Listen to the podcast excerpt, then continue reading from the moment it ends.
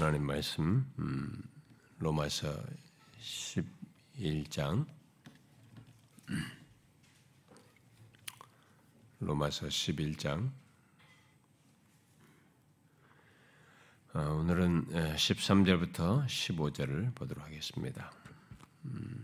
13절부터 음, 15절 자 우리 같이 읽겠습니다. 13절 15절 시작 내가 이방인인 너희에게 말하노라. 내가 이방인의 사도인 만큼 내 직분을 영광스럽게 여기노니 이는 혹 내 권력을 아무쪼록 시기하게 하여 그들 중에서 얼마를 구원하려 함이라. 그들을 버리는 것이 세상의 화목이 되거든. 그 받아들이는 것이 죽은 자 가운데서 살아나는 것이 아니면 무엇이리요?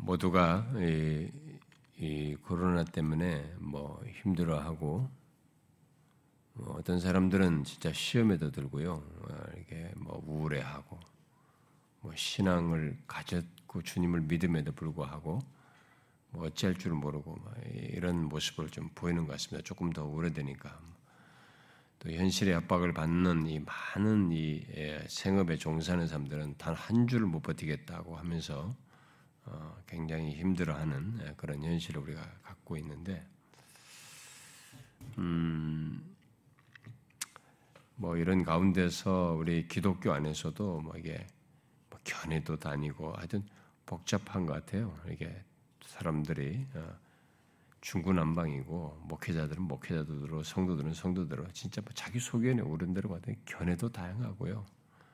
아주 복잡한 살고 있는 혼란스러운 가운데 중심을 딱 잡아서 오히려 혼란을 비춰야 되는데 이 혼란의 같이 이 선명한 계시를 가지고 있는 우리들조차도 같이 동화돼 가지고 같이 흩어져서 똑같이 혼란의 도구로 삼는 것 같아요. 이 말씀을 사용해서 아, 그래서 아주 기이합니다. 제가 볼 때 이런 게 우리들의 경험이 음, 근데 여러분들이 뭐 이런 경험을 지금 우리가 하고 있어서 어떤 사람은 도대체 이 마스크를 언제까지 써야 되냐, 이게 못 보이는 게 얼마나 되느냐, 너무 막막해 보니까 뭐 코로나가 잡힐 것 같지가 않잖아요, 습니까? 여러분 무슨 뭐 백신이 나오는 것도 아니고 이게 1년, 2년 계속 할것 같고 뭐 이러니까 벌써 미래를 생각하면 너무 막막한 거죠. 그래서 사람들이 굉장히 어려워하는 것 같습니다. 아, 그런데 여러분 어, 우리가 다 이해할 수 없지만 여기 하나님의 뜻이 있습니다. 아, 예, 나중에 드러날 겁니다. 선명하게. 각 개인은 개인에게 드러날 것이고 역사는 역사 속에 드러날 것이고 집단은 집단 속에서 하나님의 뜻이 무엇인지를 깨닫게 할 일이 또 교회는 교회에게 그런 것을 알게 하는 결론을 결국 주게 될 텐데 이 과정에서 제일 어려운 것은 뭐냐면 시험에 드는 것입니다. 아, 이런 때 그게 뭐 개인적인 시험이든 뭐 기독교 전체가 여기 시험에 드는 것이든 뭐 이런 것들이 같이 다 맞물려서 나타나는데 아, 그래서 여기서 이제 우리가 아, 이렇게 신앙을 끝까지 지키는 사람들이 있는가 하면 이제 빗나가는 이런 사람들이 있죠. 벌써 여러분들 안에서도 신앙이 나태하고 뭐 자기 생활에 바쁘면서도 이렇게 하나님 앞에 나오는 이런 신앙을 그렇게 뭐 생활에 비중 있게 중심 있게 갖질 않고 살아가는 이런 사람들이 있지 않습니까? 여러분들이 허락된 은혜 방편 비록 우리가 지금 제한된 방법으로 영상이나 뭐 이런 것들을 하지만 이런 것조차도 어? 소홀하고 말이야 무슨 이유 저런 이유로 참여하지 않는 이런 현상이 생기지 않습니까? 무슨 이유를 들이대든 간에 그런 일이 결국 벌어지지 않습니까? 아, 결국 드러날 것입니다. 하나님의 뜻은 드러날 거예요. 뭐 여러분들이 무슨 변명을 하는지 모르지만 하나님의 뜻은 드러날 것입니다. 아, 근데 이런 영, 이런 문제는요 누가 대신하는 문제가 아니에요. 이런 현실 속에서 신앙에 관해서는 내 자식도 난 남편도 아내도 아니고 각자예요. 자기 자신이 신앙을 여기서 굳건히 지켜야 되는 것입니다. 여러분 이제 우리가 아, 이제 더 복잡한 시대로 가는지도 모르겠습니다. 이게 지금 코로나로 한번 이게 마스크를 쓰고 이렇게 어, 하고 국가가 통제하고 통제하는 이런 것이 이미 이제 어, 샘플이 돼버렸고 이제 하나의 세계 현상이 됐고 이제 시스템화 돼버렸기 때문에 앞으로 우리는 제2, 제3의 또 다른 전염병이 생길 거란 말이에요. 앞으로 인류는 그럴 겁니다. 주님 오시 전까지. 그럼 그때마다 이런 일이 벌어지면 뭐 하나 백신 생길 때까지 2년, 3년씩 코로나, 마스크 쓰고 무슨 누가 1년씩 뭐 마스크 쓰고 서로가 못 모이게 하고 뭐 이런 일을 경험한다고 한번 생각해 보십시오.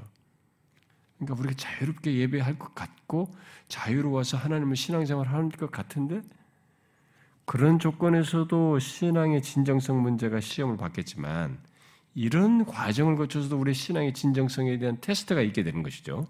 있는 것입니다. 그럼 앞으로 제2, 제3 코로나가 있을 때마다 이렇게 1년, 어떤 때는 2년 막 이런다고 한번 생각해 보세요. 모이는 것이 제약받고 어, 마스크 쓰고 이렇게 하면 여러분 누가 신앙생활을 잘 할 수 있겠어요? 말세의 믿음을 보겠느냐 하는데 말세로 갈수록 진정성 신앙생활 잘하는 사람들이 막 이렇게 늘어나는 게 아닙니다, 여러분. 껍데기는 있을지 모르지만 오히려 정반대 현상이 생기는 겁니다. 그런 것 속에서 이런 이 지금 벌어지는 일은 하나님의 뜻 가운데 벌어지는 일이에요. 이 전염병조차도. 성경은 그렇게 얘기합니다. 그러니까 무슨 뭐 이게 처음이니까 뭐 여기저기 뭐 내가 인생 내가 바쁜 일이 있으니까 내가 먹고 살아야 뭐 이런 것을 문은하면서 뭔가 여러분들이 이렇게 어, 해이해지고 하나님을 향해서 이런 제약된 조건에서 하는 것 속에서 진실하게 임하지 않고 그 사람 책임이에요. 그리고 그것으로 그 사람의 자기 자신이 어떤지를 말해주는 겁니다. 자신의 신앙이 어떠하며 자신이라는 사람이 예수를 믿는 데서 어떤 사람인지를 말해주는 겁니다. 하나님을 아는 자, 믿는 자는 그가 이 모든 상황 속에서 오히려 선명하게 자신의 존재를 드러냅니다. 다니엘이 탁 드러나듯이. 진실한 사람은 드러나는 거예요. 진실한 사람은 이 혼돈과 시련과 어려움 속에서 존재 가치를 드러내게 되는 것입니다. 그래 이 세상이 복잡하고 지금 나라가 시끄럽고 국, 교회들이 뭐 이러니 저러니 막 이래야 된다 저런다고 혼란스럽고 성경 이 성경과 여기 붙이고 저기 붙이고 혼란스러운 가운데서 다 이 중에서 하나님의 뜻이 이루어져요. 그리고 그 가운데서 신앙의 진정성이 드러나는 것입니다. 이걸 잊지 마셔야 됩니다, 여러분.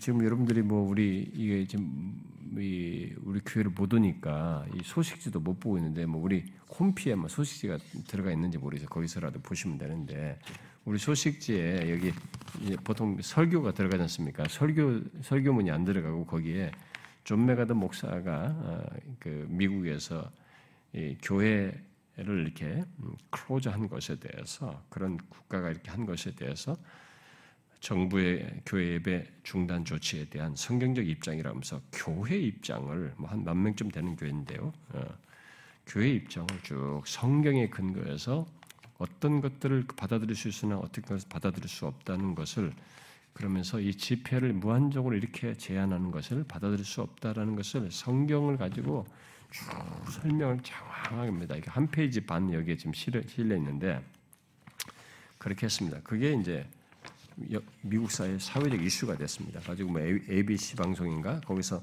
또 뉴스가 나오고 아니 인터뷰가 나오고 근데 거기 거기서 나름대로 또 자기는 또 말을 했는데 그 앵커는 당신은 끝에 가서 당신은 감옥에 들어갈 것이다. 이렇게 말하면서 끝냈습니다. 인터뷰를. 그리고 캘리포니아 주 정부가 고소했지 않습니까? 이 사람을. 그래가지고 법을 집행하려고. 근데 여기서 이제 법원에다가 항소를 했는데 아주 그것 때문에 거기 기도하자고 막 난리였습니다. 그 막 세계로 유포하면서 그걸 위해서 기도해 달라고 막 그랬던데 어, 그런데 법원에서 어, 그 기각시켰어. 아니 고소를 이렇게 어, 그러니까 맥가드 목사가 승소했습니다. 그 주정부에서. 아주 뭐 진실하게 무게감 있는 사람이 성경에 근거해서 바르게 이렇게 하고 정부에다가 정확하게 대변을 하고 모두가 힘을 합쳐서 이렇게 하더라도 이렇게 해야 된다는 걸 말할 수 있는 그 모든 걸 상실해 버렸어요. 우리가. 그래서 이런 배경 속에서도 중요한 것은 좋아요. 우리들은 여러분들이 외부에 의해서 뭐가 그러면 우리 교회가 전체가 다 힘을 합쳐가지고 다 다시 안정되게 예배를 드리며 하나님을 섬길 수 있는 기회 환경이 만들어지면 좋겠다 이렇게 하려는지 모르겠습니다. 근데 우리 한국에서는 그것조차 좀 어렵게 됐습니다. 지금 뭐, 뭐 이렇게 해야 된다, 안 해야 된다는 그룹들이 나뉘면서 하는데 더 부정적인 일들이 많이 생기고 혼란이 더 야기되고 있어요. 야, 교회들까지 이렇게 혼란에 소용돌이 몰려 있습니다. 자, 여러분, 이런 조건 속에서 무엇이 하나님의 뜻이겠습니까, 여러분? 무슨 여기서 하나님의 뜻이 이루어지겠습니까, 여러분? 우리는 아직 모릅니다. 그러나 한 가지는 말해 줄 수 있어요. 이런 소용돌이 속에서 신앙의 진정성이 드러난다는 것입니다. 그게 드러나요. 반드시 드러납니다. 이것이 코로나 시작에서부터 끝날 때까지 어느 정도까지 그 시간만 지나고 난 다음에도 보면 그 시간 이후에도 우리는 그 여부가 어떤 식으로 개인이든 교회든 단체든 이 조국 교회 전체 단위든 세계 교회 안에서든 결과가 드러나게 되어 있습니다. 잘 보십시오. 그 누가 대신하는 거 아니에요.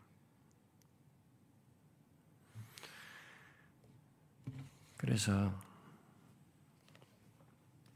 여러분들이 무슨 뭐 어쩌고 저쩌고 하면서 뭐 이런 이유 저런 하면서 불평하면서 이 상황이 왜 이러냐. 이 왜를 함부로 붙이지 마세요 여러분. 이, 이 우리의 현장과 이 상황과 현재 현실에는 주권자 하나님의 허락과 그분의 주도하심 속에서 전개된 현실이기 때문에 이해를 못할 뿐이지 그렇게 막무가내로 쏘아붙일 일이 아니에요. 그러면서 은근히 그런 핑계 대면서 어설프게 자기 할 일 다 해가면서 대충 하고 이렇게 신앙생활 하지 말고 현재 조건 주어진 이 조건에서라도 여러분들의 진실함을 드러내셔요. 하나님께 대한. 그게 이런 과정 속에서 나타날 하나님의 뜻과 맞물려서 우리가 할 수 있는 최선이에요. 영상에 참여하는 여러분들도 잊지 마시기 바랍니다. 어설프게 대충대충 이렇게 가벼이 하지 마시고 여러분의 현장에 하나님이 계시고 여러분들은 하나님의 면전에 있습니다. 제가 옛날 우리 청년들 얘기했죠. 내가 대학생 때인가 언젠가 디스코텍에 갔는데 거기가 하나님 면전에 있다는 생각하니까 소름 끼치더라고.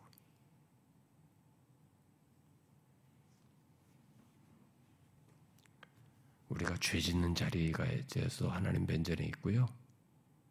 우리가 흩어져서 예배하는 자리에도 하나님의 면전이 있습니다.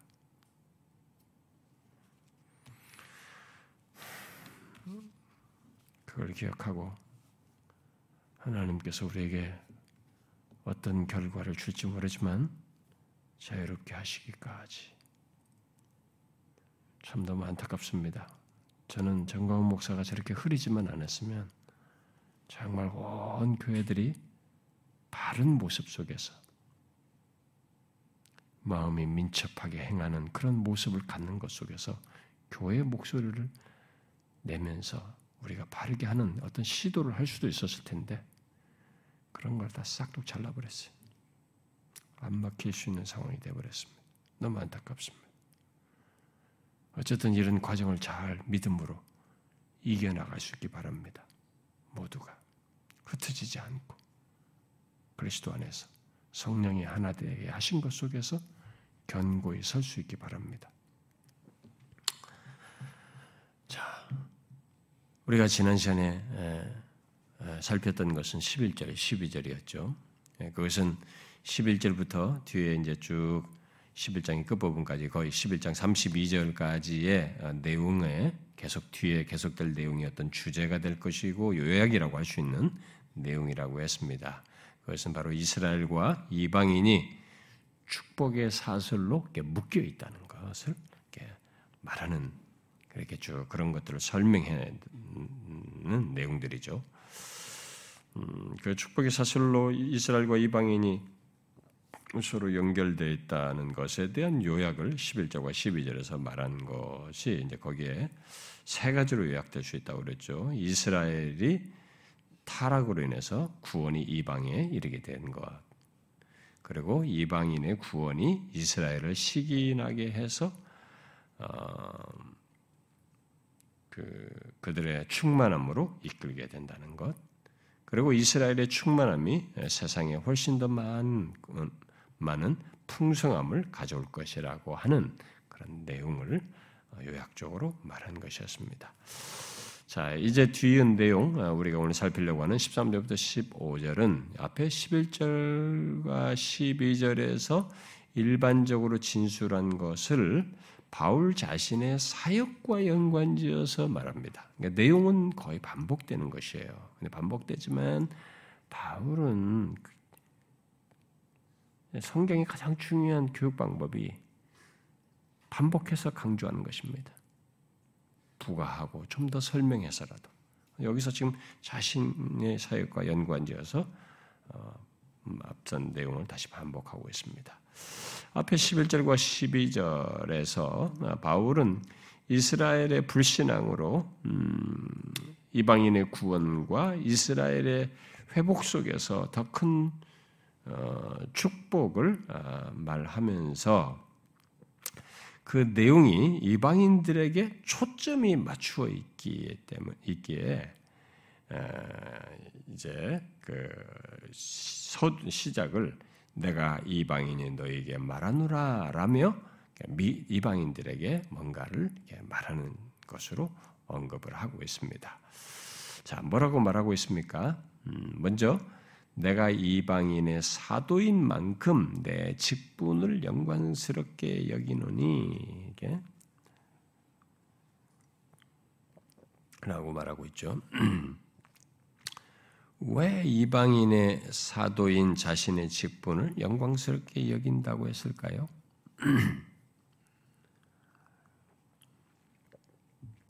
자신이 어, 이방인에 대한 사역을 잘 감당하여서 하나님의 계획과 뜻을 이룸으로써 곧 그 일을 성공함으로써 이스라엘의 구원이 더욱 증진되는 일이 있기 때문에 지금 그렇게 말하는 거죠.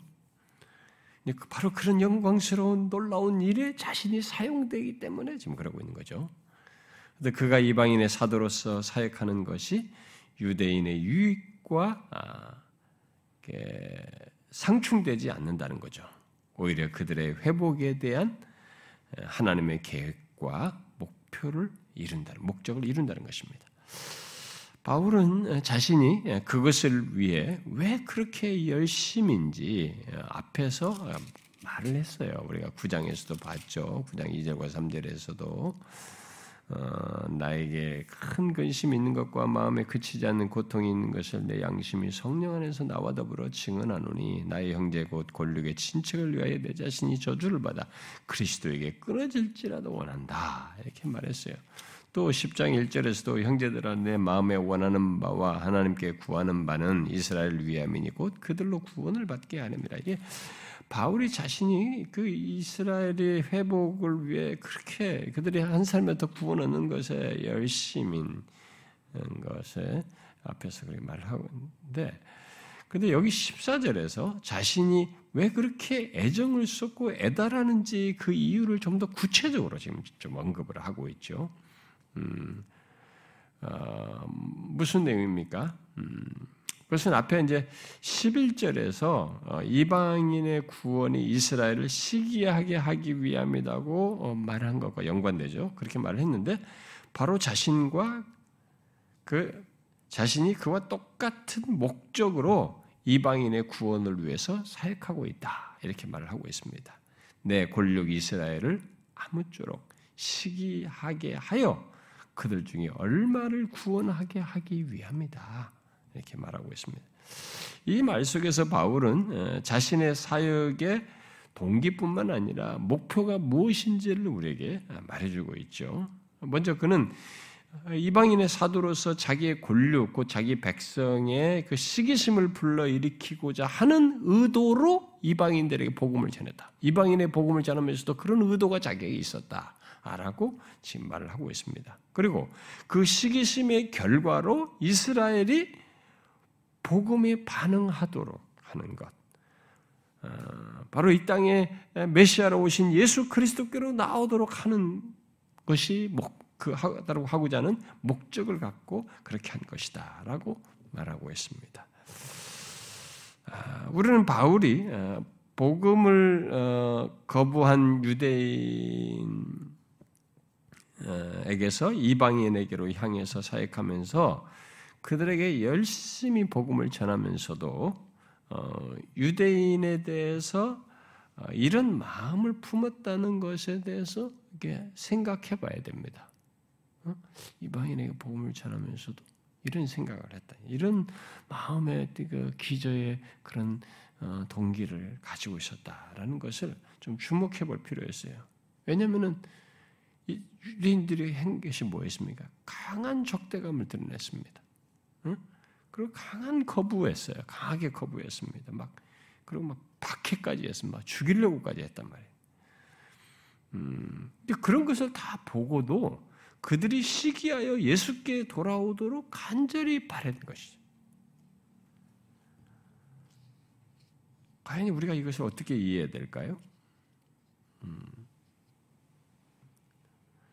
우리들의 경험으로 가져와서 이런 것 들 우리 우리라면 이러, 이러, 이렇게 할 수 있을까?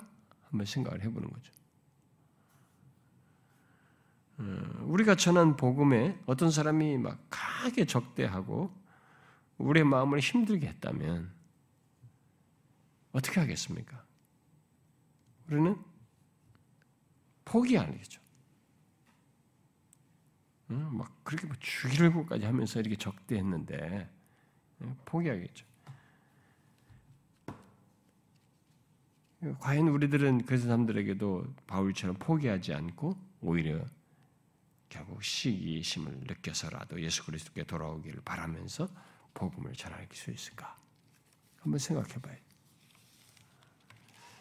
우리는 여기서 바울을 이렇게 통해서 좀 배워야 되는 거죠. 이런 것을 우리가 이제 결국 본받아야 되는 거죠. 응? 그래서 아 아무리 그렇게 해도 그들의 구원에 대해서 단정짓고 빨리 포기를 하지 말아야 된다. 어? 쉽게 우리가 우리 스스로 쉽게 단정하고 포기해서는 안 된다라는 것을 여기서 배워야 되는 거죠. 복음을 거부하고 대적해도 그래서 어, 그에게서 어, 돌이킨다 아, 해도 그것으로 그는 더 이상 구원받을 수 없는 사람인 것처럼 단정짓고 포기하지 말아야 한다는 것이죠. 우리가 그런 것을 여기서 좀 바울을 통해서 배울 필요가 있습니다. 로이존스 목사는 여기 바울이 복음을 거역하고 어, 거역한 유대인들에 대해서 어, 바울이 그 취한 태도를 말하면서 어, 일종의 그 경고를 했습니다. 권면인데 경고적인 권면을 한 것입니다. 이렇게 말을 했어요. 그 회중들에게 한 거죠. 우리에게 주어진 총체적인 경고는 우리가 어떤 사람들을 구원받지 못할 사람으로 단념해 버리는 일에 극히 주의해야 한다는 것입니다. 우리는 불신을 비난해야 합니다. 죄에 대해서는 더욱 더 비난해야 합니다. 그러나 우리는 결코 사람들을 단념해서는 안 됩니다. 여러분 이게 굉장히 어려운 일이에요. 근데 우리가 잘 생각해 봐야 돼. 그리고 진짜 이걸 배워야 됩니다. 바울이 한 것을. 절대로 어떤 사람에 대해 구원받을 수 없다라고 말해서는 안 됩니다. 그가 어떻게 될지 우리는 알지 못합니다. 진정으로 우리는 그들의 구원을 열망하고 그들이 구원되기를 간절히 바라야 합니다. 이 문제는 진리를 위해 투쟁하는 것과 오류 또는 배교의 죄를 지은 사람들을 정죄하는 것을 주의하여 구별하는 문제입니다. 우리는 항상 죄인과 그의 죄를 구별해야 합니다. 우리는 죄를 중대하게 봅니다. 그러나 그것은 우리가 죄인을 정죄해야 한다는 말이 아닙니다. 이것이 사도가 주장하는 요점입니다. 유대인들은 마땅히 복음을 받아들여야 함에도 불구하고 복음을 받아들이지 않았습니다. 그들은 실족했습니다. 그럼에도 불구하고 사도는 그들의 회복을 간절히 바랐습니다. 그들 중에 한 사람이라도 회심을 할 때 그는 즐거워했습니다. 여러분 이게 경험 세계로 가져와서 이게 적용하면은 지금 로전스가 말한 대로 이렇게 하는 게 진짜 쉽지가 않아요. 굉장히 어렵습니다만 우리는 해야 됩니다. 신앙의 영역에서. 특히 이 사람의 말한 것 속에서 좀 약간 우리가 좀 귀담아 들은 것 중에 하나는 또 뭐냐면 우리가 이제 바른 진리를 알고 아, 그 바른 진리를 중시하는 사람들은 지금 이, 이 로이존스가 말한 이런 것을 잘 못해요 오히려 잘 못하는 경향이 있습니다. 우리가 경험하듯이 바른 진리를 알고, 알고 중시하는 사람들은 자주 상대를 딱 저렇게 하면 이렇게, 이렇게 부정 이렇게 악하게 이렇게 하면 빨리 아 저 사람은 저런 사람이 빨리 판단해. 악하고 이 사람 죄악되고 이 사람 가망이 없다. 그 상대를 빠르게 판단을 하고 어, 이 복음을 거역하고 적대하는 것에 대해서 빨리 속단하고 정죄하는 이런 태도를 쉽게 들으는 편이에요. 예, 복음을 뭐, 뭐, 질 바르게 한다는 사람들이. 아, 또 복음을 전하다가도 강력하게 거부하는 그, 그 경험하게 될 때 빨리 속단해요. 마치 그는 구원받지 못한 사람인 것처럼 저렇게 악하면은 저런 사람들은 가망이 없는 거죠. 이렇게 속단을 합니다. 근데 그 로준수 목사가 말했잖아요. 진리를 위해 투쟁하는 것과 오류나 배교의 죄를 지은 사람을 정죄하는 것을 구분해야 한다. 음? 예. 우리가 죄, 진리를 위해 투쟁한다고 하면서 그런 그런 태도를 갖는 것에 강한 나머지 이런 부분에 대해서 조금만 오류가 있으면 이 사람까지 바로 정죄하는 이런 태도를 쉽게 취하면 안 된다는 거죠 결국. 음? 예, 우리들이 진리에 있어서 타협하지 않아야 한다는 것은 두말할 것이 없습니다. 네, 그것이 비록 쉽지 않지만 그것을 끝까지 우리는 해야 하죠. 특히 오늘날 같이 혼탁하고 어, 뒤섞인 그 가르침들이 난무하는 그런 시대에서 어, 더욱이 뭐 지금 유튜브 유튜브를 우리가 어떻게 봐야 될까요? 이 유튜브를 통해서 수많은 이게 막 가짜들, 막 사설들 이게 세상의 지식은 뭐 그럴 수 있습니다. 물론 유용하고도 많이 있죠. 예, 있는데 근데 그런 거 말고 영적인 이런 가르침에 대해서 수많은 주장들이 있어요. 여기에 목사들도 나오고 무슨 어, 각장이 다양한 그 특성을 가진 목회자들 그리고 교회를 다닌다고 하는 사람들이 나름의 무엇을 주장을 합니다. 그래서 나름의 성경 해석을 합니다. 제가 이 솔라 스크립트로에서 위험한 것 중에 성경 해석 얘기를 꺼냈습니다만 그 부분을 내가 좀 많이 다루고 싶었는데 사실은 많이 못 다루었습니다. 그때 당시 굉장히 그때 하면서 아쉬웠습니다. 그걸 건드리려니까 좀 더 많이 좀 연구를 필요한데 제가 막한주한주 시간이 쫓기기도 못했는데 이 성경 해석을 끼고 이게 말세가 말세에 우리를 혼란케 하는 현상이 생기는 것이에요. 그래서 어, 바울이 디모데에게 마지막 권면한 것 중에 너희들이 귀가 가리워서 이렇게 하는 이런 현상을 얘기했을 때 그 귀가 가리워서 사람들이 따르는 여기에는 성경을 가지고 다 사용하는 사람들인데 그들이 그들이 원하는 것을 들려주는데 성경 해석에서 다른 해석을 하는 것이 그 배경 속에 기재에 깔려 있어요.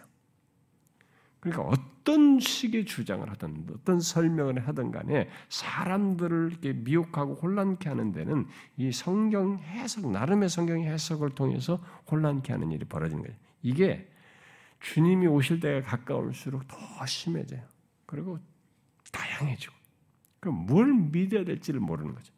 그래서 어느 정도 믿을 만한 사람조차도 그런 것이 하도 찌들리니까 못 믿겠는 거죠.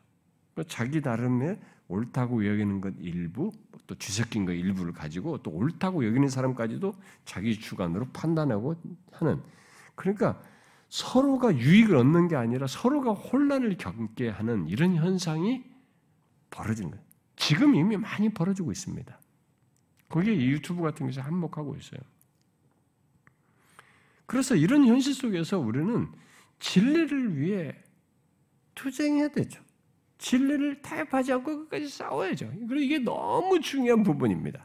그런데 이것이 너무 중요하다는 걸 알고 이 가치를 아는 사람들이 여기에 너무 비중을 두는 나머지 이단뿐만 아니라 은밀한 뒤섞임과 어떤 간계한 성경 해석으로 우리의 신앙을 흔드는 혼합주의적인 신앙 이런 것에 대해서 우리가 싸우고 거기에 대해서 넘어지지 않고 진리를 지키는 이것은 분명히 해야 되는데 그런 것 속에 빠져 있는 어떤 사람을 아예 정죄를 해버려요. 이렇게 끝인 것처럼 이 사람은 더 이상 구제 부르는 것처럼 이런 태도를 우리가 함께 갖는 거예요. 이 진리 투쟁을 하다 보니까 그러니까 옳은 것은 하는 것 하려고 하는 것 속에 옳지 않은 것이 혼란이 더 죄악됨이 같이 섞이는 이런 기이한 일을 우리가 경험하게 되는 거죠. 그게 지금 우리들에게 나타나는 현상이. 여기서 우리가 말하는 그런 걸 우리가 경계해야 된다는 거죠. 어, 이 바울의 이런 경험을 통해서도 볼 때 이렇게 유대인들에 대한 태도를 취하는 걸 놓고 볼 때 우리가 그래야 되는 거죠. 위해 투쟁하는 것과 그런 것이 있는 사람을 정죄하는 것에 대해서는 우리가 구분해야 되는 거죠. 어, 이런 부분에 대해서 어, 우리는 여기 바울처럼 쉽게 단정적으로 포기하기보다 그런 그들에게도 하나님께서 구원하실 수 있다. 여기처럼 시기하게 해서라도 한 사람에도 그들이 구원 얻기를 바라는 이런 태도를 우리도 가져야 된다. 그걸로 여기서 배울 필요가 있습니다. 자, 물론 어, 그래 하기 어, 그래 하기 위해서 어, 이제 우리가 이, 이, 그, 그렇게 하게 될 때 이제 거기에 목표로 삼는 것은 이제 구원을 얻도록 하는 것이죠. 그냥 막연하게 그냥 인간적인 그런 정도가 아니라 그렇게 하고자 할 때는 이 바울이 어떻게 시기하게 해서라도 저들을 포기하지 않고 이렇게 마음을 쓰는 것 속에는 목표가 뭡니까? 구원을 얻도록 하고자 하는 것이죠. 그런데 여기서도 지금 그거잖아요. 내가 시기하게 해서 포기하지 않는데 어떻게 너희 중에 한 사람이라도 몇 사람이라도 얻고자 하는 것이다. 구원을 얻고자 하는 목적을 가지고 있는. 그런데 앞에 11절과 12절에서 시기하게 해서 얻고자 하는 목표와는 조금 다른 목표를 여기서 얘기하죠. 음. 11절과 12절에서는 시기나게 해서 결론적으로 그들의 충만함에 이르는 것을 결국 말을 했는데 여기 14절에서는 뭐예요? 그들 중에 얼마를 구원을 얻는 것을 목표로 얘기하고 있습니다. 왜 이렇게 말했을까요? 그것은 장차 있게 될 이스라엘의 회심, 곧 이스라엘의 충만함이라는 목 적 달성을 위해 그것은 저 뒤에 종말로 이제 최종적으로 있을 것이란 말이에요. 그 궁극적인 목적 달성을 위해 일부라도 구원을 얻는데 자기가 지금 현재적으로 참여하고 있기 때문에 이렇게 표현을 한 거죠. 그 앞에와 구별 달리 구분을 해서 설명을 한 거죠. 아, 그냥 하는 말들이 아닌 거죠. 그래서 바울은 지금 유대인들 중에 일부가 복음을 듣고 구원 얻는 것을 알고 있습니다. 보고 있죠. 비록 이방 교회들의 구성은 1세기 그 당시 교회들 대부분이 이방인들로 다 되어 있지만은 그들 가운데는 지금 이 편지를 받는 로마 교회 안에도 일부의 유대인들이 있었던 거죠. 그래서 그 편지를 쓰는 목적 속에 유대인들과의 그런 문제를 하도록 하는 내용을 담고 있지 않습니까? 그래서 유대인들이 어, 실족한 가운데서도 남은 자들이 그 당시에도 소수가 있어가지고 계속 거기서 구원 얻는 사람들이 있었던 것입니다. 비록 이방인들에 비해서 소수이지만 그랬던 거죠.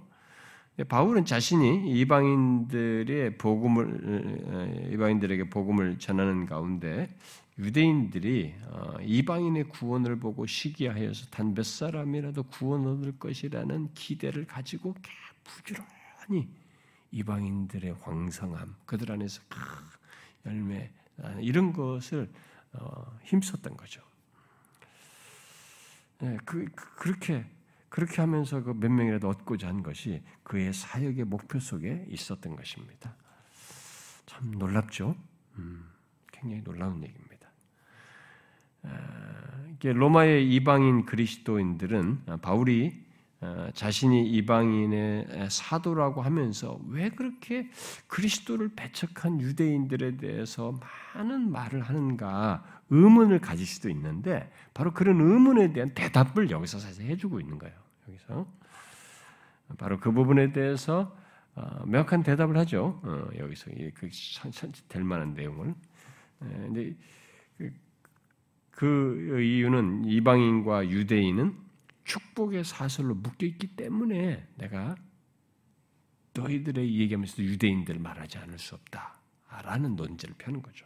어, 그이 이방인들 너희들의 수신자인 이방인들 대다수지만 이방인과 유다인은 우리가 11절과 12절을 보았듯이 축복의 사슬로 이렇게 묶여 있다는 거죠.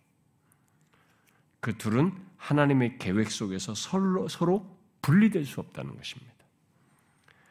바울은 이 둘의 뗄 수 없는 관계 속에서 갖게 될 결론을 여기 뒤은 15절에서 어, 계속 말하죠. 음, 뭐요? 그들을 버리는 것이 세상의 화목이 되거든. 그 받아들인 것이 죽는 자, 아, 죽은 자 가운데서 살아나는 것이 아니면 무엇이리요? 이렇게 말하고 있습니다. 이 15절은 앞에 12절에서 말한 것을 반복하고 있습니다. 그러나 내용을 좀 더 덧붙여서 확장해서 부가적 설명을 덧붙여서 반복하고 있죠. 자, 지금까지 앞에 이스라엘에 대해서 말할 때 바울은 그들의 불순종, 그들의 넘어짐, 결국 뭐 그들의 범죄, 그들의 실패에 대해서 말했지 버리셨다. 라는 말을 직접적으로 하질 않았습니다. 지금까지. 근데 그런 어, 그런데 그런 앞에 뭐 어, 불순종이나 넘어짐이나 뭐 실패나 이런 내용을 말할 때 그런 내용 속에는 하나님의 에, 그 하나님에게서 이게 버림받았다는 사상은 암시되어 있는 거죠. 암시되어 있습니다. 아, 그, 그런데도 어, 그런 말을 하질 않았어요 지금까지. 네, 그 이유는 어, 지금까지의 그런 표현들은 주로 이스라엘 편에서 행한 행위에 초점을 둔 거죠. 바로 그들의 행위의 실패에 강조점을 두고 그런 말들을 쓴 것입니다. 불순종과 그 넘어짐과 그들의 실패 이렇게 말했던 거죠. 그런데 여기 15절에서는 이제 그들의 행위에 초점을 두지 않고 이스라엘의 넘어짐과 실패로 있게 된 버림 받은 거, 버림을 말을 하고 있는 것입니다. 어, 앞에 11장 1절과 2절에서 하나님은 그의 백성을 뭐 있잖아요. 하나님이 자기 백성을 버리셨느냐 이렇게 질문을 하고 나서 아니라고 그러잖아요. 그럴 수 없다라고 했죠. 그러니까 하나님의 그래서 그의 백성을 결국 뒤 설명을 보니까 전부 버린 것은 아니다. 영원히 버리신 것도 아니다. 라고 이렇게 말했었던 것이죠. 그래서 여기서 말하는, 그래서 이제 여기 앞에 넘어짐, 그래서 여기 지금 이제 버림은 이제 앞에 넘어짐과 이제 연결되어 있는 것입니다. 이게 11절과 12절, 그 다음에 여기 예, 여기 13절 15절을 이렇게 병행구로 놓고 계속 좀 봐야 되는데 특히 이제 15절을. 그래서 여기 지금 예, 버림받음으로 말하는 것은 버림을 말하는 것은 예, 넘어짐 곧 범죄와 또 실패가 예, 그 전부가 아니라는 거예요. 이스라엘 그게 이제 이스라엘 대부분 전부가 아니고 이스라엘 대부분이었다고 말한 것처럼 여기 버리 버렸다라는 것도 똑같아요. 이스라엘 대 대다수 대다수일 뿐이지 전부를 버렸, 버렸다. 아, 이 말은 아닌 것입니다. 지금 같은 논조로 얘기하는 것입니다. 그래서 이게 지금도 그것이 흘러가고 있고 궁극적으로 이제 그들을 다 민족적으로 회복되는 것으로 설명하는 것입니다. 앞에 내용과 그대로 병행되는 거예요. 자, 그런데 에, 그런 이제 버림, 버림 받은 거죠. 그런 버림, 어, 버림 받음이 12절과 같은 논지로 이제 세상의 화목이 되었다 이렇게 말을 하고 있습니다. 음? 버림 받음이 세상의 화목이 되었다. 12절에서는 그들의 넘어짐이 세상의 풍성함이 되었다라고 했는데 여기서는 그 똑같은 구조를 얘기하는 겁니다. 그들의 버리, 버림이 세상의 화목이 되었다. 이렇게 말하고 있어요. 여기 세상의 화목은 11절과 12절에서 이스라엘의 넘어짐, 실패로 얻은 것을 얘기를 하는 거죠. 어, 그것과 같은 것이죠. 바로 이방인이 구원을 얻고 세상의 풍성함, 이방인의 풍성함이 되었다고 하는 것에 병행이 되는 내용을 말하는 거죠. 자, 그러나 바울은 그 내용을 단순 반복하지 않고 표현을 달리해서 뭔가 여기 15절에서 강조하고자 하고 있는 것을 우리가 이제 캐치를 해야 되겠습니다. 자, 그는 앞에서 말한 이방인의 구원, 이방인의 구원, 바로 세상과 이방인의 풍성함에 해당하는 것을 여기 15절에서는 화목으로 말하고 있습니다. 그이 화목을 버림과 대조해서 말을 하고 있습니다. 그래서 여기 버리는 것은 음? 여기 버리는 것은 그러면 버리는 것과 그러면 그렇게 대조를 하고 있기 때문에 앞에와 쭉 계속 연결을 시켜서 생각해 봐야 돼요. 11절과 12절. 그런 것을 화목으로 설명을 했는데 이 화목을 버, 버림과 대조를 한 것입니다. 그러면 생각을 해 봐야죠.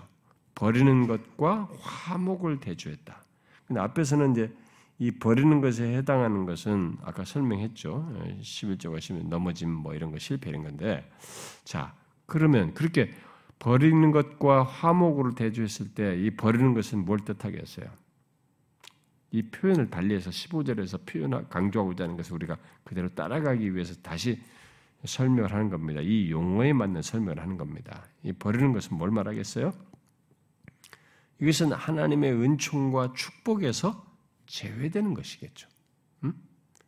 결국 그래서 앞에 11절과 12절은 이스라엘의 범죄 행위, 불순종하고 실패한 것 이들의 행위를 강조했는데 결국 하나님의 은총과 축복에서 제외되는 이 일에 이스라엘 그렇게 하시는 하나님의 행위, 하나님의 태도가 강조되고 있는 거죠. 이 버리는 것에는 음? 이스라엘에 대한 하나님의 태도가 여기서 이 버리는 것으로 설명을 하고 있는 것이죠. 자, 그렇다면 화목은 어떻겠어요? 화목도 그 똑같은 것입니다. 어, 화목은 이 화목 또는 이 화해인데 이것은 이방인들이 전에는 하나님으로부터 멀리 떨어져 있었죠. 어, 있다가 하나님의 은총 에서 제외되어 있던 그 조건에서 그리스도 안에서 하나님과 화해하고 화목하게 된 것을 말하는 것이죠. 그런데 이런 일을 똑같이 여기 15절은 하나님의 행위와 태도를 강조하는 차원에서 이 말을 쓰고 있는 거예요. 음? 무슨 말인지 알겠어요? 어, 이스라엘에 대한 어, 하나님의 그 태도죠. 그러니까 비호의적인 태도에서 호의적인 태도를 취하게 된 것이. 그게 지금 화목이에요, 여기 지금. 결국 여기 15절의 대조 속에서 강조하는 것은 하나님의 태도와 행위를 강조하는 것입니다. 이스라엘이 넘어짐과 실패로 버림받은 것이 하나님께서 버리시고 이방인들과 화목하게 하셨다면 그 하나님께서 이스라엘을 그러면 받아들이실 때는 이방인 이 세상은 어떻게 될까? 이제 그 얘기를 여기서 말을 하는 거죠. 자, 앞에 12절에서는 그런 논지 속에서 하나님의 행위를 여기서 강조하는 차원에서 그런 논지를 펴고 있는데 앞에 12절에서는 그들의 충만합니다. 이렇게 말했어요. 그렇게 해서도 충만함이라고 했는데 그들의 충만함이료라고 하면서 그 뒷 내용을 구체적으로 말하지 않았죠. 그런데 여기서는 구체적으로 말하고 있죠. 뭐예요?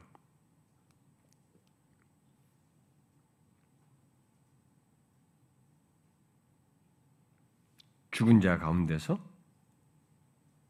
예, 그 받아들인 거죠. 그 받아들이는 것이 죽은 자 가운데서 살아나는 것이 아니면 무엇이리요? 이렇게 말하고 있습니다.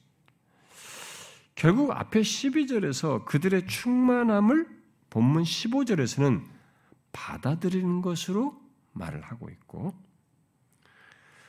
그것을 말하면서 그렇다면 그, 그 다음은 뭐 어떻게 했느냐라고 하면서 더한 이방인의 풍성을 시사했는데 더한 이방인의 풍성에 해당하는 것을 여기서는 죽은 자 가운데서 살아나는 것으로 말을 하고 있는 것입니다.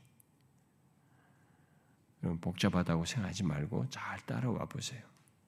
바울이 말하고자 하는 걸 우리가 개취하기 위해서. 자, 이스라엘의 충만함을 받아들이는 것으로 말하는 것은 좀 싱거워 보입니다. 음? 어떤 사람들 보면. 아, 충만하면 뭔가 막 하나 있을 것 같은 그런 것으로 앞에서 막, 야, 그래가지고 이스라엘인데 돌아오면서 우리에게 충만함이 막 이렇게 이스라엘의 충만함 이렇게 말하면 뭔가 좀 더 있을 법한데 여기서는 이스라엘의 충만함에 대해서 받아들이는 것으로 말하니까 좀 이렇게 싱거워 보여요. 근데 이 15절, 앞에 11절과 12절에서는 이스라엘의 그런 표현들을 통해서 이스라엘의 행위를 초점을 두고 한다고 그랬잖아요. 여기서는 15절은 하나님의 행위와 태도를 강조한다고 그랬잖아요. 하나님의 행위예요. 하나님이 이스라엘을 받아들인 것입니다. 그 반역자들, 그 죄악, 그 예수를 십자가에 뭐 예수를 거역하고 끝까지 거역한 그들을 하나님께서 받아들이시는 거예요. 이것으로 지금 설명하는 겁니다. 이스라엘의 충만함에 하나님이 받아들이시는 것으로 지금 연결되는데 거기에 해당하는 것 병행을 하는데 그럼 하나님이 받아들이는 것이 이게 어떤 모습이겠어요? 그 제약된 그 수많은 유대인들, 이스라엘 백성들 그 많은 그, 그 이스라엘 민족의 그 마지막 돌아올 그들을 민족적으로 다 받아들이신 이 하나님 생각해 보라 말. 그건 엄청난 일이에요, 여러분. 여기 이스라엘의 충만함으로 설명하는 것 이상으로 하나님에 의한 무엇을 하나님의 세계를 시사해 주는 거예요. 하나님으로부터 쏟아져 나오는 그들을 받아들이는 하나님의 그 무궁한 무한한 무엇을 시사하는 것입니다. 굉장한 걸 얘기하는 거죠.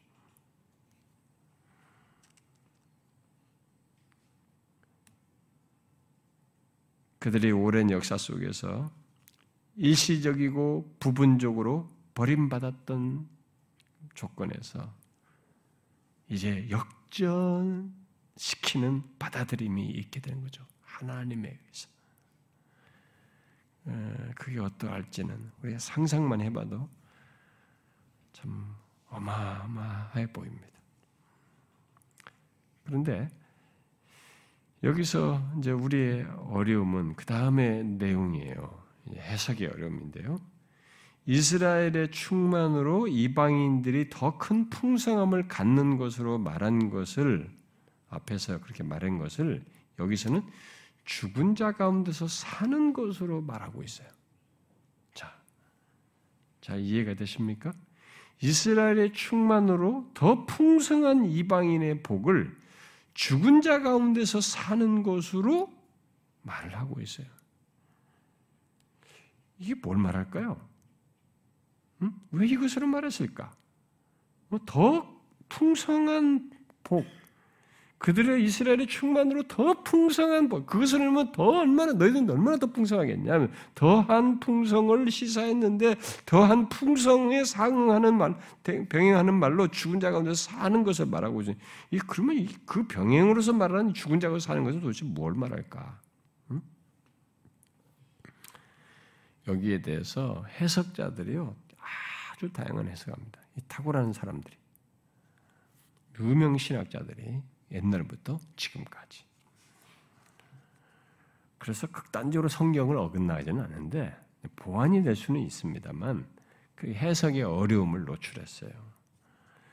어, 여러 해석들 중에 어떤 사람은 이스라엘이 민족적으로 돌아올 때, 이 지금 여기 죽은 자 가운데서 사는 것은 이스라엘이 나중에 민족적으로 돌아올 때 이방인 교회가 전체적으로 그때까지 막 낮은 상태에 있다가 영적으로 낮은 상태에 있다가 어, 이렇게 크게 소생되는 것을 죽은 자 가운데 살아나는 거니까 그것을 말한다 이렇게 어, 해석하는 사람들이 있어요. 그것도 탁월한 사람들이에요. 그러나 이것은 앞에 12절에서 풍성함에서 더 큰 풍성함으로 오히려 긍정에서 더 긍정으로 말한 것이 있기 때문에 이런 유추를 꺼낼 만한 근거가 없어요. 그래서 그 받아들이기가 어렵고 또 어떤 사람들은 죽은 자 가운데 사는 것을 부활로 이해를 하는 것입니다. 이건 뭐 우리 그렇게 이해하기 시작하면 아주 쉽죠. 어, 예수 그리스도의 재림과 함께 있게 될 부활을 뜻한다는 것입니다. 그래서 이 말을 어, 여기 죽은 자 가운데서 뭐 이제 이제 이스라엘의 충만함으로 인해서 더 큰 충만함에 대한 해당하는 것을 결국 최종적인 어떤 완성, 죽은 자의 부활, 그리고 어, 그에 따른 영생을 얻는 것, 뭐 이런 것을 말한다는 거예요. 뭐 이렇게 되면 쉽죠. 어, 얼마든지 성경에서 받아들일 수 있는 신학적인 내용이기도 하죠. 어, 왜냐하면 그런 일은 분명히 결론적으로 궁극적으로 같이 어, 유대인들의 회복 속에서 같이 있을 것이니까 그건 얼마든지 가능한 설명이죠. 뭐 현대 신학자들 주석 가지고 있는 슈라네 같은 사람도 이 내용을 죽은 자의 육체적인 부활과 역사의 절정을 말하는 것으로 이렇게 설명을 합니다. 그러나 성경에서 종말론적인 부활을 말할 때 우리가 나중에 뭐 육체적인 부활을 하고 최종적인 부활을 말할 때는 사는 것으로 이게 사는 것이라는 이 표현을 쓰지 않습니다. 쓴 용례가 없어요. 어, 영적인 의미에서 그리스도 안에서 사는 것, 뭐 이런 것을 설명하는 사례가 뭐 로마서 6장 같은 써가지고 연결해서 설명을 할 수는 있겠으나 지금 그런 것도 아니고 부활로 말을 할 때는 부활이라는 것을 종말론적에서 부활할 때는 실제 부활이라고 하는 그 헬라를 쓰지 사는 것으로 쓰는 용례가 없어요. 당연히 얼마든지 이런 해석에서 우리는 종말론적으로 이스라엘의 회복이 있고 궁극적으로 부활과 그의 수반되는 영광이 장차 유대인과 이방인들이 함께 있을 것이라고 설명을 하는 것에 대해서는 뭐 거부할 이유가 없습니다. 당연히 받아들일 수 있는데 그런데 과연 이게 본문에서 앞에 11절과 12절에서 말하는 것과 병행해서 지금 강조하는 연결해서 말하는 것에 해당하는 것이냐라는 것에 대해서는 의문이 드는 것입니다.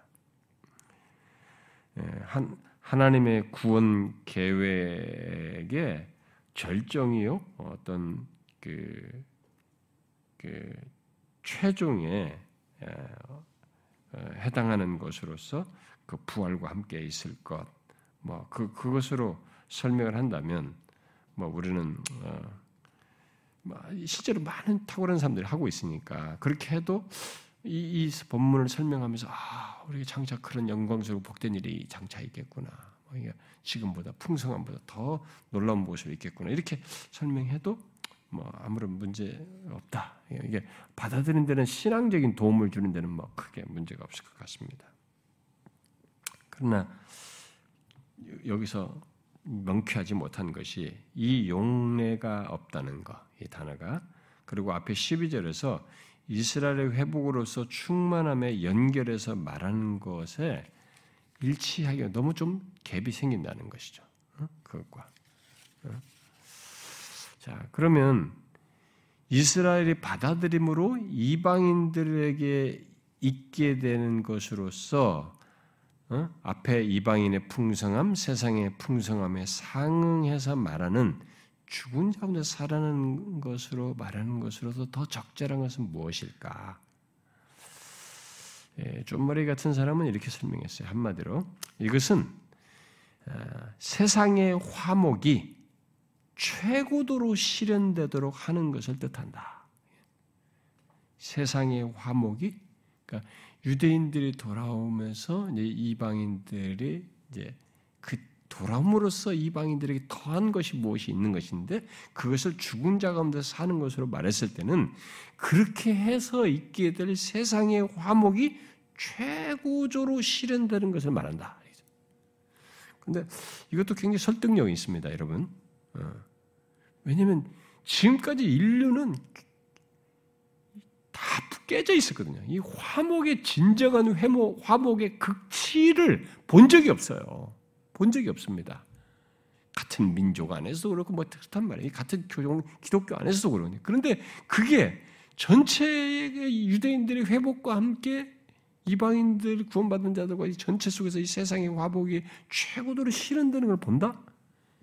아, 그것은 진짜 이들의 오물로 인해서 충만함을 설명하는 것에 대한 아, 풍성함으로 더한 풍성함을 설명하는 것은 얼마든지 더 적절한 설명을 하고 말할 수도 있습니다.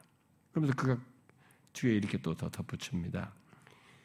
이스라엘 대다수의 회심과 그들이 하나님의 은총과 나라 안으로 용납됨으로 인해 온 세상에 미치는 생명력을 가리킨다. 그렇게 해서 온 세상에 미치는 생명력이 있게 되는 것, 그것을 결국 담고 있다는 것입니다. 자, 여러분 이스라엘 회복 속에서 온 세상에 넘치게 될 생명력을 한번 상상해 보십시오. 그런 거. 어, 최고도 이르는 세상의 화목과 그렇게 넘치게 될 생명력을 한번 상상해 보라는 거죠. 그건 진짜 어마한, 어마어마한 내용이죠. 자, 그런 세상의 변화, 하나, 어, 또 하나님의 계획이 성취되는 때를 어, 우리가 생각을 해보면 어, 이방이 그 이스라엘의 회복을 통해서 이방인의 더 풍성함에 해당하는 것으로 앞의 내용과 연결해서 설명하는 것, 연결해서 하는 때는 큰 문제가 없어요. 더 적절해 보이기도 합니다. 스타트 같은 사람은 이 말을 뭐 이렇게 말했어요.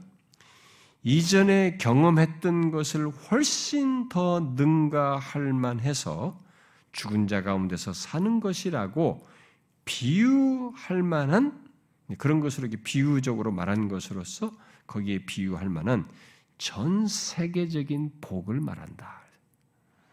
그러니까 마치 죽은 자 가운데서 사는 것이라고 할 만한 정도로 전 세계적인 복이 그러니까 유대인들이 돌아왔죠. 이방인들이 구원한 사람들 그러니까 이렇게 해서 전체가 다 누리게 될 전 세계적인 복. 사실 그런 걸 경험한 적이 없잖아요. 그런 것의 결론을 말하는 것으로 이렇게 설명했습니다.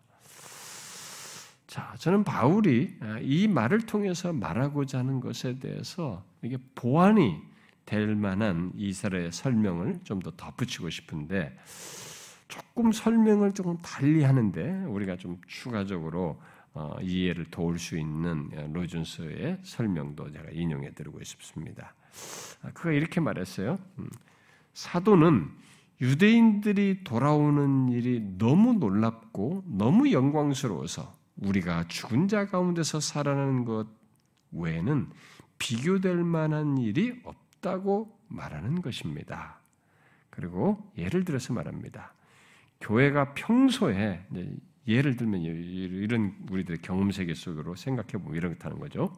교회가 평소에 경험하고 있는 하나님의 축복, 즉 곳곳에서 일어나는 사람들의 회심, 기도하고 전도할 수 있는 자유, 주님이 가까이 계심을 느끼는 그런 부흥회의 비교입니다. 부흥회 때에 이 사람이 부흥회 할 때는 우리가 말하는 이런 부흥회 막 그런 게 아닙니다. 막 으샤샤한 이런 분위기가 아니고 어, 진짜 부흥이 일어나는 그런 은혜가 크게 부어지는 그런 것을 두고 얘기하는 겁니다. 부흥회 때 사람들의 보편적인 간증이 바로 이러합니다. 그들은 말합니다. 전에도 우리는 축복을 받고 즐거워했습니다. 그러나 물론 그 축복과 기쁨은 지금의 축복과 기쁨에 비교하면 아무것도 아니었습니다. 이 기쁨은 너무 압도적이고 너무 뛰어나고 너무도 엄청나서 마치 죽은 자 가운데서 살아난 것 같습니다. 내가 보기에 이런 간증은 사도가 말하고 있는 내용과 같습니다. 이 일은 고대해야 합니다. 이 일은 하나님의 자녀로서 우리가 갖고 있는 영광스러운 소망의 일부분입니다. 여러분들 우리가 지금까지 보고 경험한 것보다 더 이렇게 충만한 것에 대한 것이 유대인의 회복하고 있을 것이기 때문에 그런 걸 우리가 고대해야 되겠죠. 우리가 신앙의 경험 속에서 이런 이런 것을 맛보듯 있듯이 역사적으로도 그런 일이 있을 거라는 거죠. 아, 우리가 갖고 있는 영광스러운 소망의 일부분입니다. 나는 재림을 말하는 것이 아니라 주님께서 재림하기 전에 목격될 일을 말하고 있습니다. 그것이 무엇일까요? 대다수의 이스라엘 민족이 그리스도를 믿고 교회 안으로 들어오는 것입니다. 이 일의 결과는 무엇일까요? 우리의 믿음의 확인입니다. 성경의 영감의 확실한 증명입니다. 거의 2000년, 2000년의 세월이 지나갔는데도 이스라엘 민족은 여전히 밖에 있습니다. 그러나 성경은 시종일관 하나님께서 자신의 옛 백성을 버리지 않으셨다고 말합니다. 하나님의 백성인 우리는 여전히 이 말씀을 믿고 있으며 앞으로도 믿을 것입니다. 우리는 하나님에게는 불가능이 없기 때문에 이 일이 일어날 것이라고 말합니다. 모든 상황은 정반대일지 모릅니다. 상황은 진짜 일어날까? 성경이 진짜 이루어질까? 이렇게 반대로 나타나는 거죠. 그러나 그때 갑자기 이 일이 일어날 것이고 우리는 우리의 믿음이 확인되는 것을 발견하고 영광스러운 기쁨의 감정으로 충만해질 것입니다. 그때 우리는 사람들이 사악한 비평과 그들이 특별히 예언에 대해 퍼붓던 조롱에도 불구하고 우리가 성경을 붙들고 의지했던 것이 얼마나 옳았는지 실감할 것입니다. 그뿐만 아니라 우리는 이렇게 말할 것입니다. 우리의 하나님께서는 얼마나 놀라우신 분인가. 하나님께서는 절대로 약속을 어기지 않으신다. 하나님의 모든 약속은 확실하다. 하나님께서는 이 일을 오래전에 말씀하셨다. 구약 성경의 예언서들에서도 이 일에 대한 암시들이 있다. 하나님께서는 이 일을 행하실 것이라고 말씀하셨고 결국 행하셨다. 여러분은 우리가 이 모든 일의 실현을 볼 때 어떠할지 상상할 수 있습니다. 교회는 분명하게도 환희와 경탄과 영광의 상태가 될 것입니다. 다시 한 가지 비교를 하겠습니다. 우리 모두는 다른 사람들의 회심을 볼 때 격려받는 것을 알고 있습니다. 특히 완전히 절망적인 상태에 있는 것으로 보이는 사람이 회심을 할 때 그러합니다. 우리는 한 사람에게라도 그런 일이 일어나는 것을 볼 때 동반하는 어떤 흥분감을 알고 있습니다. 교회 생활에서 이 같은 일보다 더 벅찬 일은 없습니다. 나는 여러 번 그런 일을 보았는데 정말로 흥분되는 일입니다. 특별히 앞에서 말한 것처럼 포기했던 사람을 얻을 때 가장 감격스럽습니다. 나는 이 일에 대한 두드러진 사례를 생각해 보았습니다. 한 사람은 사람으로 살 수 있는 가장 방탕하고 악하며 추잡한 삶을 살아온 77세의 노인이었습니다. 나는 그가 최초로 집회에 나왔을 때 우리 모두가 느꼈던 그 감동을 아직까지 분명히 기억합니다. 교회 나온 것만으로도 다 감동했다는 겁니다.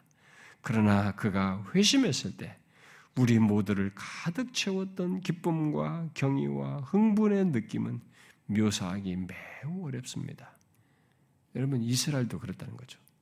이스라엘도 회심을 하자고 악하고 악하고 악했는데 이들이 마지막에 온 민족이 회심하게 돼가지고 그래가지고 온 전체가 우리가 하나가 되고 막 그 화목의 극치를 볼 때 이방인들 우리들이 어떻겠냐 이런 이런 것과 같은 전체적인 환희와 기쁨과 흥분을 맛보지 않겠느냐. 이제 예를 이런 식으로 예를 들어서 이 사람을 설명한 겁니다. 굉장히 설득력 있어요. 이런 일은 모든 그리스도인의 심령에 깊은 감동을 줍니다. 우리는 이미 복음이 진리라는 사실을 알고 있습니다. 그러나 우리가 복음의 진리와 복음의 능력의 감동적인 예정을 볼 때 우리는 말 그대로 천국으로 올라가는 느낌을 받습니다. 이 일이 이 백성 전체에게 일어나 그들이 민족적으로 교회에 돌아올 때 진실로 죽은 자 가운데서 사는 것 같을 것입니다. 불가능한 것으로 보였던 일이 일어날 것이다. 라고 말할 때 사도는 과장을 하는 것이 아닙니다. 교회 안에 있는 이방인들이 유대인들이 들어오는 것을 볼 때 그들은 희열과 영광과 경의와 감탄으로 충천할 것입니다. 만일 지금 유대인들 중에서 간혹 한 사람이 여기저기에서 구원을 받을 때도 우리에게 그처럼 감동을 주는 축복이 된다면 그들이 민족적으로 집단적으로 돌아올 때 그 일은 너무 놀라워서 우리는 거의 참을 수 없이 경탄과 사랑과 찬양 가운데 넋을 잃을 것입니다. 교회는 영광스럽고 승리감으로 넘칠 것이고 말할 수 없는 영광스러운 즐거움으로 충만할 것입니다. 아마 어떤 사람들은 뭐 이런 게 뭐, 나는 뭐 잘 모르겠습니다. 이대인들이 돌아오는 게 뭐가 그렇게 대단하다고. 우리가 나중에 뒤에 봅니다. 뒤에 가면 이방인 너희들은 접붙인 사람들이야 이렇게 얘기해요. 우리가 이제 반역했다고 이방인 유대인들을 아주 무시하면서 이렇게 말하면 안 되는 것입니다. 여기가 원나무다 이렇게.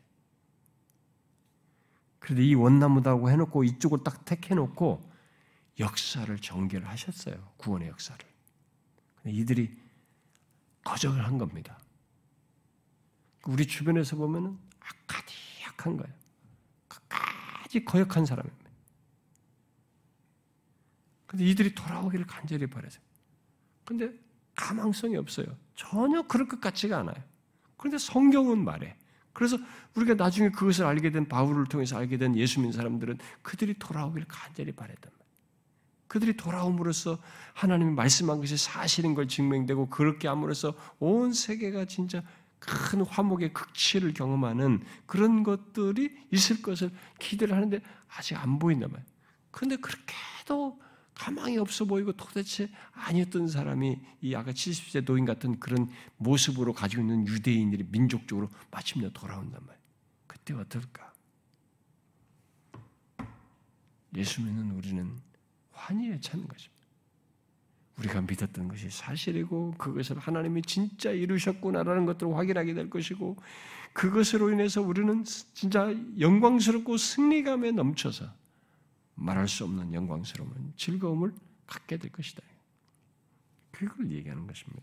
그것의 그런 모습을 죽은 자 가운데 살아나는 것으로 유대인과 맞물려서 얘기하는 우리에게 있게 될 것을 그렇게 연관돼서 얘기하는 것입니다. 여러분 제가 지난 시간에도 얘기했죠. 예수 믿는 우리의 미래는 우리가 코로나 때문에 주눅 들고 뭔가 우물하고 이게 부정적이고 가망하고 답답하고 막 불안하고 이것하고 다릅니다. 근데 이렇게 환희에 찬 미래가 있습니다. 영광스러운 미래가 있어요. 근데 이게 예수 믿는 우리의 현재와 단절된 게 아닙니다. 연속 선상에 있어요. 사람들이 이걸 이건 이거고 저건 저거 이렇게 사는 거예요. 예수 믿는 사람들이. 그건 잘못 믿는 거예요, 여러분. 이런 영광스러운 미래에 동참할 사람은 현재 그 사람으로서 여기서 살면서 존재하는 거예요. 이것을 소망하고 이것을 바울처럼 생각하면 이렇게 살면서 그 연속선상의 자기로서 이해하고 살아가는 것입니다. 이 부분에 대해서 여러분들이 아셔야죠. 그래서 현재가 답답하고 힘들어도 이렇게 복된 미래를 가지고 있는 우리로서의 현재를 살고 있다는 것을 알고 살아야 되는 거죠. 제발 그러셔야 됩니다. 그래서 현실이 답답하고 힘들면 눈을 떠서 주를 보십시오. 주께서 이루신 것을 보십시오. 주께서 예비하신 것을 보십시오. 주께서 약속하신 것을 보십시오. 그게 이 땅에서부터 그리스도께서 자기 피로 구속한 자기 백성들에게 허락된 거예요. 약속된 것입니다. 아니, 미리 소유된 것입니다. 이걸 잊지 마십시오. 사랑하는 지체 여러분, 아무리 힘들어도 우리에게 변할 수 없는 실제 이 사실을 잊지 마십시오. 이 세상은 지나갑니다. 모든 이 모양새는 다 지나갑니다. 그래서 이 세상에서 보이는 것은 현실이긴 하고 분명히 뭔가 실제성이 일부를 가지고 있지만 반쪽짜리입니다. 그러나 흔들림 없고 가장 확실하고 부족함이 없는 실제는 하나님 자신이고 하나님의 계획이고 하나님께서 이루신 것이고 하나님께서 주실 것입니다. 이것들은 조금도 오류가 없는 실제예요. real인 거죠, real. 응? 여러분 이 세상에 사는 것에 실제성이 다 떨어져요. 하나님 자신이 실제이시고 가장 확실한 실제이시고 그가 이루신 것이 그렇고 그가 주실 것이 그렇습니다. 그것을 빈틈이 없고 흔들릴 수 없는 실제를 소유한 사람이 바로 그리스도인이에요. 그걸 잊지 말아야 됩니다. 기도합시다.